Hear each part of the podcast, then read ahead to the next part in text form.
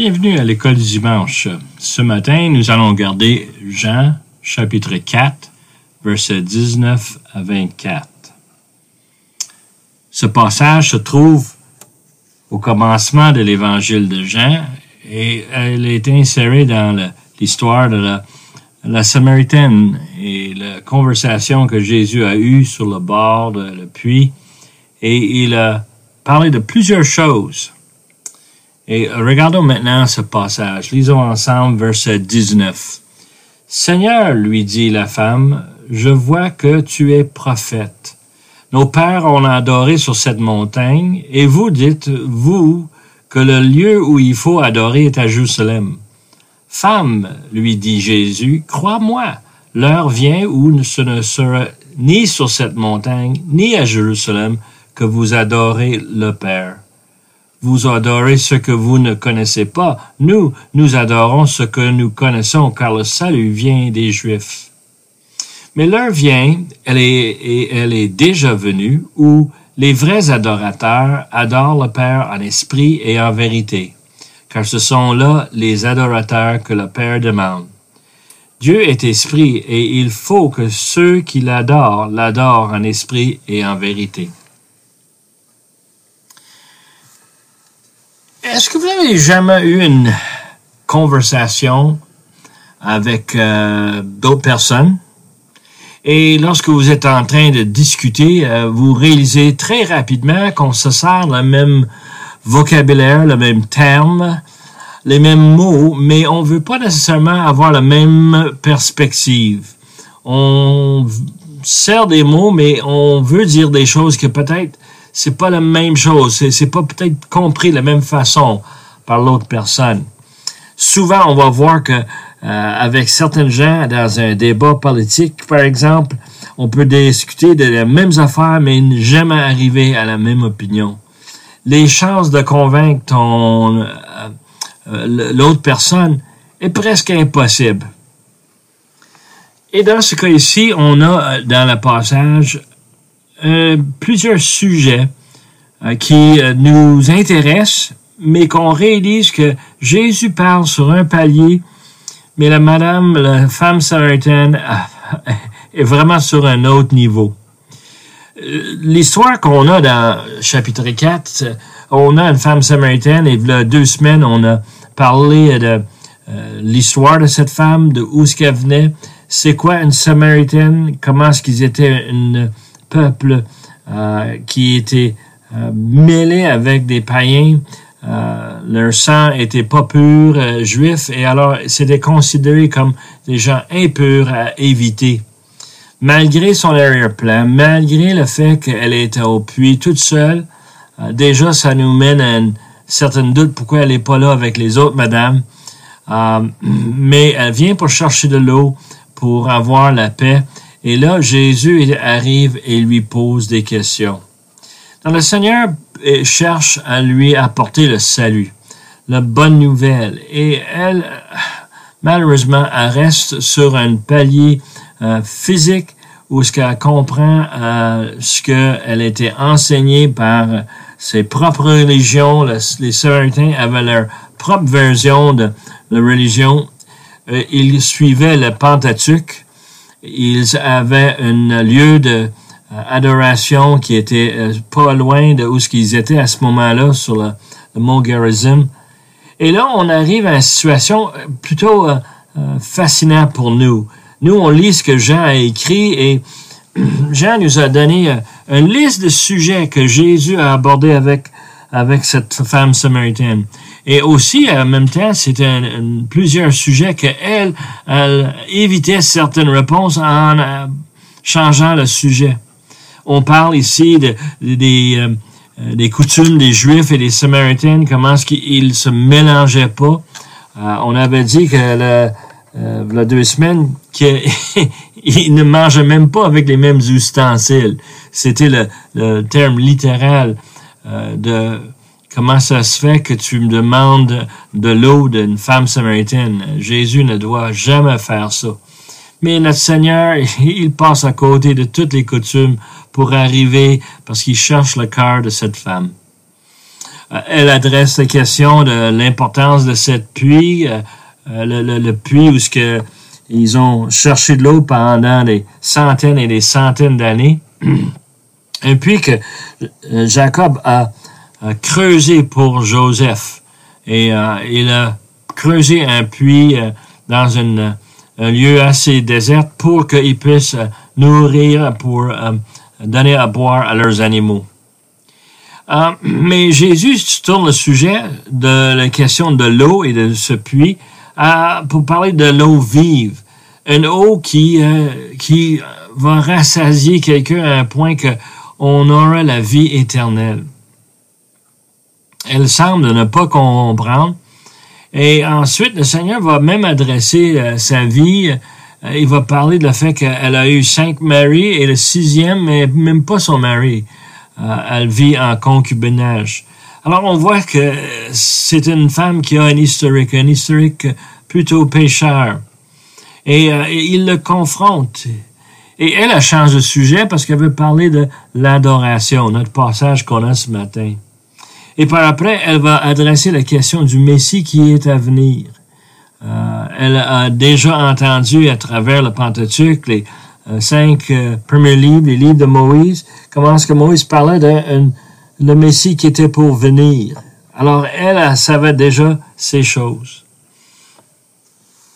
Dans, chacun de ces sujets, on a vu comment c'est facile d'avoir une différence d'opinion. la semaine passée, Matthieu nous a présenté les disciples qui sont euh, allés dans le village chercher de quoi à manger. Ils cherchaient à, comprendre comment ça se fait que le Seigneur parlait à cette femme samaritaine. Il voulait lui faire reposer et lui il dit comment je peux faire ça? Parce que euh, il a un, mandat très clair. Et nous on a compris de ce que Matthieu nous a enseigné qu'il y a un appel que qu'on a, c'est que Dieu a pour ses disciples euh, pour nous, les disciples, de garder les yeux sur la moisson qui est déjà en cours. Euh, il y a des âmes à témoigner, des âmes à annoncer l'Évangile, euh, des âmes avec qui on peut prier, on peut euh, les encourager à, connaître Jésus comme sauveur personnel. Et cette semaine, nous allons regarder la question de la Samaritaine sur l'adoration. Elle s'introduit le sujet en disant Seigneur, euh, euh, lui dit la femme, je vois que tu es prophète. Et ce qu'elle est en train de dire, c'est que tu connais ma, vie, tu connais les choses que j'ai faites. Seulement un homme qui est, euh, qui est bien aligné avec, avec Dieu peut avoir cette, cette connaissance. Ça prend une, vision surnaturelle et elle constate que c'est un, prophète devant elle. Et euh, là, elle dit, nos pères ont adoré sur cette montagne. Elle pointe à le mont Gerizim, qui est juste euh, pas loin de ce puits. Et euh, elle dit, nous et vous dites que le lieu où on doit adorer est à Jérusalem. Il semble qu'elle veut changer le sujet de son péché pour arriver à avoir un débat religieux. Euh, quelque chose que tant comme moi, c'est pas sage avec le Seigneur Jésus. Il va gagner à chaque fois. Mais elle croit que Jésus euh, peut euh, l'éclaircir. Elle s'attend que Jésus va lui expliquer pourquoi le Jérusalem, c'est la place où ce qu'on doit adorer. Mais Jésus lui donne une réponse. et c'est beaucoup plus que s'attendait. Elle, comprend très très bien qu'on est en train de regarder une question de rituel, d'adoration. Et Jésus, il lui donne un choc. Il dit, femme, lui dit Jésus, crois-moi, l'heure vient où ce ne sera ni sur cette montagne, ni à Jérusalem que vous adorez le Père. Vous adorez ce que vous ne connaissez pas. Nous, nous adorons ce que nous connaissons, car le salut vient des Juifs. Jésus lui dit, écoute, c'est pas sur le mont Gerizim ni à, Jérusalem qu'on va adorer. Les deux seront détruits. La réalité, c'est qu'il y avait un temple sur le mont Gerizim et puis les Juifs étaient vraiment fâchés contre eux pour avoir construit ce temple. Alors, ils avaient déjà euh, attaqué la montagne et ils ont détruit le temple. Mais ça n'a pas empêché les gens à continuer à, servir leur Dieu à, cette place-là. Euh, et, puis, nous savons très bien que euh, seulement 40 ans plus tard, les soldats romains vont venir à Jérusalem et ils vont complètement détruire le temple. Euh, et l'adoration euh, traditionnelle des, Juifs euh, va être terminée, ça va être arrêté. Now, ceci vient tout de, l'histoire. lorsque Salomon a désobéi à Dieu, Dieu a divisé le pays d'Israël. Et le nord, eux autres, ils sont partis avec l'idée de garder le peuple chez eux, de les en décourager de aller à Jérusalem, c'est tellement loin, c'est tellement pénible. On va, adorer ici sur le mont Gerizim. Ça, c'était environ 930 euh, euh, ans auparavant. Et on parle de toute une histoire. Parce que les enfants d'Israël ont été amenés en captivité. Et quand les enfants d'Israël euh, étaient amenés, les Assyriens ont laissé les pauvres, les malades dans le pays. Ils ont resté, ils ont continué à, travailler, labourer les champs. Et euh, il y a euh, plusieurs euh, peuples païens qui sont venus parce que c'est la façon que les Assyriens maintenaient le pouvoir, c'est qu'ils dispersaient la population, mais ils aussi, ils amenaient d'autres populations pour venir. Et c'était des gens idolâtres, c'était des gens païens. Et avec le temps, ils sont entremariés avec les restants des, Juifs qui étaient dans le pays. Et c'est eux autres qui ont vraiment euh, bâti leur système autour de la Pentateuque. Et la réalité, c'est qu'ils ont amené leurs idoles. Et un, des problèmes, c'est que euh, Jésus l'identifie, c'est qu'ils adorent sans connaissance, sans la révélation de Dieu. Euh, comme tous les peuples sur la planète, ils ont une tendance à adorer le, la création et non le vrai créateur. La vraie adoration est, ordonnée par Dieu dans les Écritures, euh, de Genèse à Apocalypse, euh, dans les 66 livres. Tout ce qu'on lit, c'est là pour nous amener à adorer Dieu le plus qu'on connaît sur Dieu, le plus qu'on est capable de lui donner gloire, de donner louange pour tout ce qu'il fait, pour tout ce qu'il est.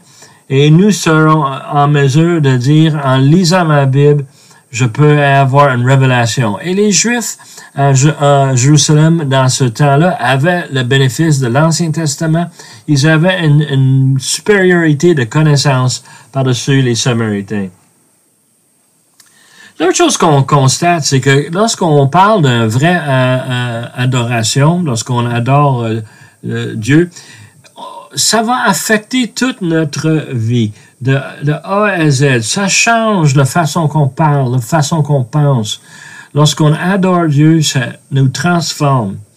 Et la vraie adoration est l'objectif du salut à travers l'histoire. Dieu a cherché un peuple pour lui adorer. Et la façon de le faire, c'est de les, acheter, racheter de leurs péchés, de leur pardonner avec le sacrifice de Jésus. Alors, cet salut qu'on a, l'objectif est pas juste pour nous empêcher de passer l'éternité en enfer, mais pour nous amener avec lui, pour qu'on puisse lui reconnaître comme sauveur et lui donner la gloire qui est due.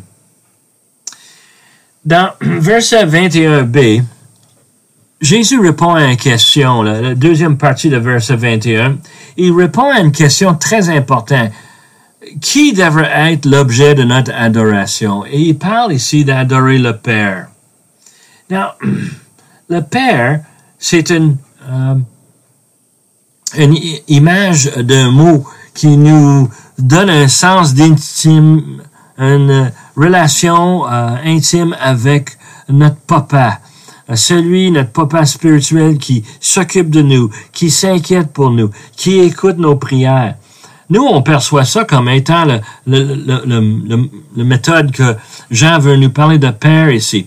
Mais ce n'est pas vraiment le cas. Ce qu'il veut parler, si c'est la façon que d'être un père, euh, ça, on s'attend d'avoir des filles et des fils. euh, les filles et les fils d'un père vont partager cette nature. Et l'idée ici, c'est qu'on veut adorer le celui qui a qui a mis en place un plan pour nous racheter, pour nous adopter, pour nous amener dans euh, la famille. Et cette notion, c'est que c'est une autorité, c'est une, une, puissance supérieure. Et ça nous donne une opportunité de réfléchir sur ce que c'est la définition de l'adoration. L'adoration, c'est, c'est de adorer, de donner honneur, de rendre hommage à un être supérieur. Euh, s'il y avait quelqu'un qui était supérieur à chacun de nous, c'est bien celui qui nous a créés.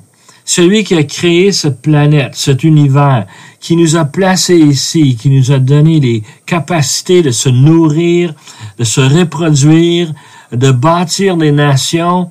Et c'est le Seigneur qui nous a donné tout dans notre vie, notre créativité, notre indépendance, à tous les biens qu'on a vient de l'Éternel. Alors lui, il est digne de tout honneur, de toute grâce. Et il faut comprendre que c'est vraiment l'objectif de l'adoration. Jésus est en train de dire à cette euh, femme samaritaine, on peut pas juste adorer n'importe quoi, n'importe qui, n'importe comment.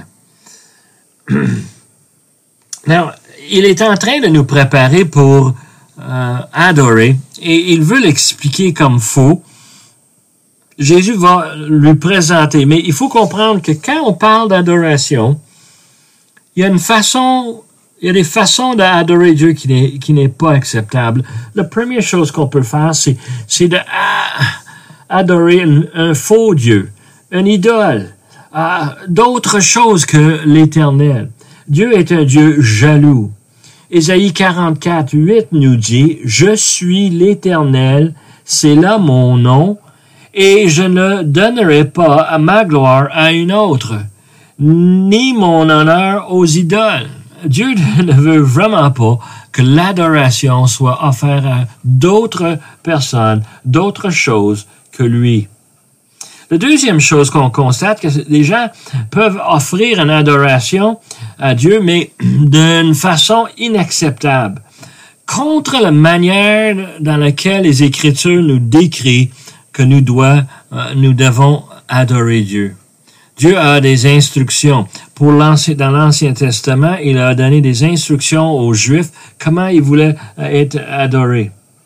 Et euh, il voulait ça, garder euh, l'aspect saint de le nom de Jéhovah. Il voulait le protéger.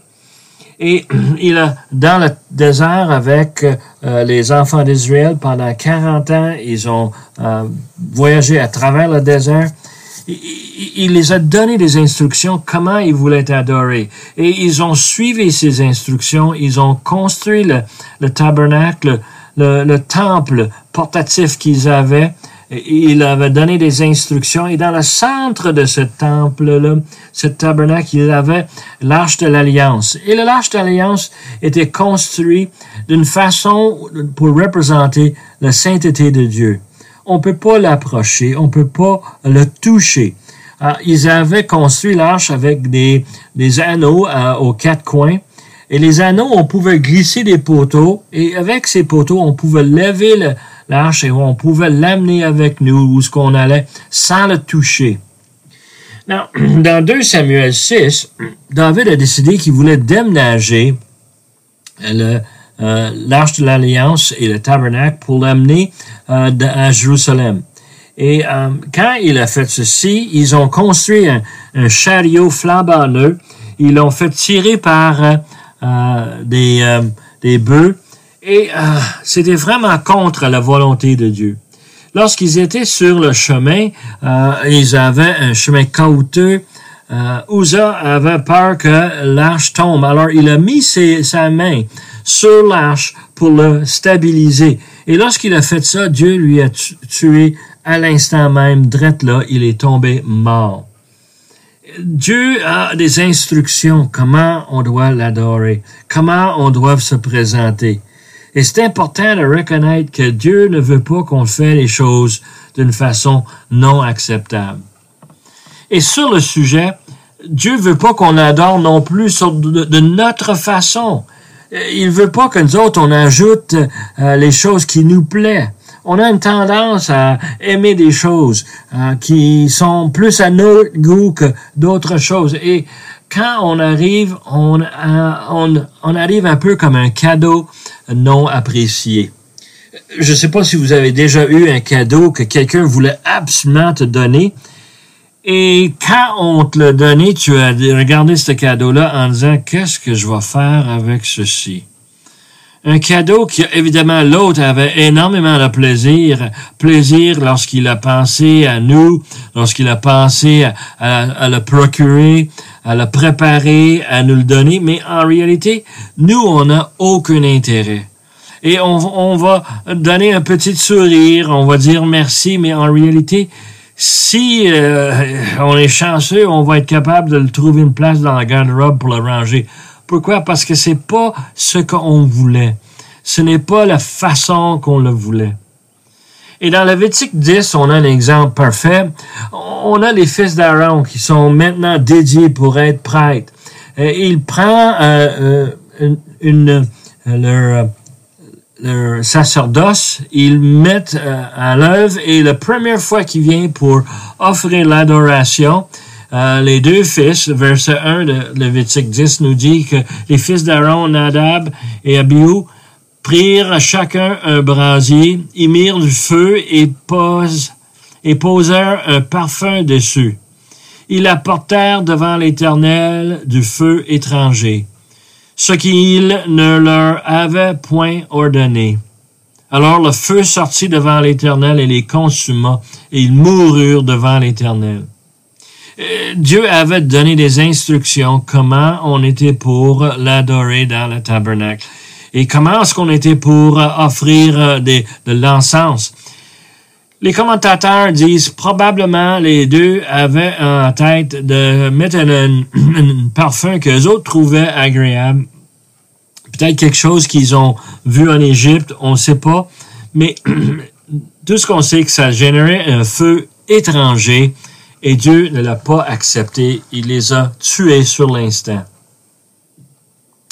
Une autre façon qu'on peut vraiment déplaire à Dieu, c'est d'adorer Dieu avec une mauvaise attitude.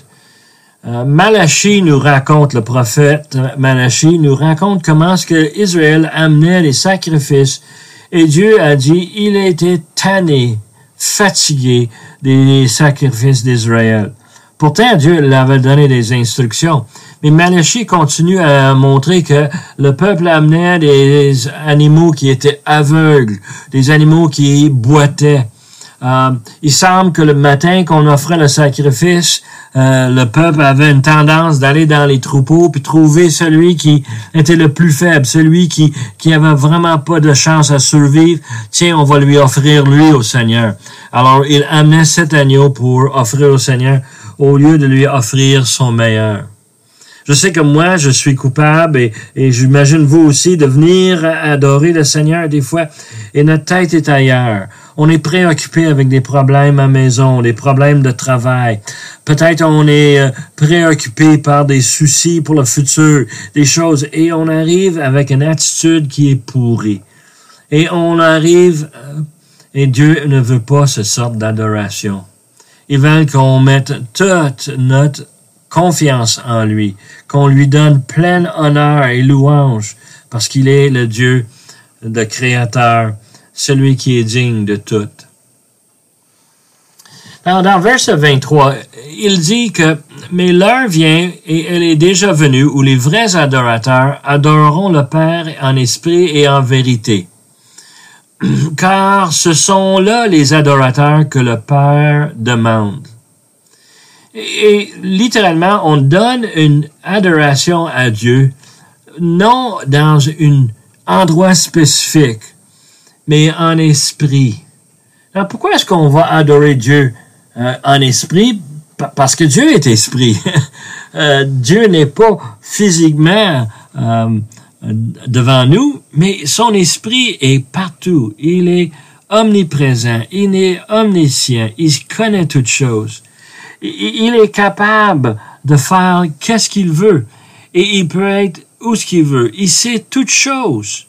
Et alors notre adoration doit s'aligner avec le Créateur parce que sinon on va se trouver comme les peuples dans l'Ancien Testament euh, et plusieurs dans le Nouveau Testament où ce qu'ils adorent des objets plutôt que d'adorer le Créateur. On voit que dans euh, Jean 5, versets 22 et 23, que Jésus nous parle de quelque chose de très important. Il dit que le Père ne juge personne, mais il a remis tout jugement au Fils, afin que tous honorent le Fils comme il honore le Père. Celui qui honore pas le Fils honore pas le Père qui l'a envoyé. Et cette image qu'on avait de, du Père qui avait un Fils s'applique au Fils de Dieu. Lui qui avait euh, en dedans de lui toutes les capacités, toutes les habilités, parce qu'il était Dieu lui aussi. Alors il est digne de louange, d'adoration, comme le Père. Il est un être supérieur. Nous lisons dans Philippiens comment ce que toutes choses ont été créées par le Fils. Euh, Dieu et le Fils étaient là à la création. Et il faut pas négliger non plus le Saint-Esprit. Lisons Romains 8 comme un devoir et essayez de noter le nombre de fois que Paul soulève le rôle du Saint-Esprit et on réalise très rapidement c'est lui qui nous amène à adorer Jésus et qui nous amène à adorer le Père à travers Jésus. Euh, nous, on n'aurait jamais été capable d'adorer le Père si c'était pas pour le salut que Jésus nous a amené, que le Saint-Esprit nous a éclairés. Il dit d'adorer en esprit et en vérité. En vérité, parce que euh, Dieu veut que l'adorateur ait aucun euh, mensonge, aucune euh, fausseté. Et la vérité qu'il fait référence, notre Seigneur Jésus, c'est la parole de Dieu. C'est ce parole qui va nous informer, qui va préparer notre adoration. C'est la révélation de Dieu. Et chaque fois qu'on lit les Écritures, on peut voir Dieu en action. On peut voir ce que Dieu fait. On peut voir qui est Dieu. Et on va avoir une appréciation beaucoup plus profonde de lui avec l'effort qu'on fait pour maîtriser cette parole. Un des meilleurs encouragements que je peux vous donner, c'est de mémoriser les Écritures, de mettre de l'Écriture dans ton cœur pour que tu puisses se souvenir de ça, même quand tu n'as pas la Bible avec vous. Mais on sait, on médite sur ce que Dieu a dit. Un, autre truc qu'on a euh, chez nous, c'est qu'on mémorise les Écritures en chantant. On a des cantiques qui sont des versets et c'est la parole de Dieu, sa révélation et la musique est une façon merveilleuse. Un, de lui donner honneur, de lui donner louange, mais aussi de nous aider à se rappeler de ces vérités le plus qu'on connaît sur Dieu, sur son Fils, sur le Saint-Esprit, le plus qu'on est capable d'adorer Dieu. dans la, deuxième partie de verset 23, il dit que ce sont là les adorateurs que le Père demande. Et ça nous amène à une question. Qui peut adorer Dieu? Lorsque euh, Jésus est en train de présenter ceci à la femme samaritaine, il est en train de dire, toi aussi, tu peux adorer Dieu si tu connais celui qui est venu mourir pour toi. Ceux qui croient dans le Fils de Dieu, hein, ils ont la capacité d'adorer Dieu. C'est l'objectif que Jean a mis dans cet évangile il a mis dans, euh, chapitre 20, euh, verset 30, que ces choses ont été écrites afin que nous, on, on peut croire que Jésus est le Fils de Dieu et qu'en croyant, nous aurons la vie éternelle. Alors seulement les gens qui sont sauvés peuvent donner euh, la vraie gloire à Dieu.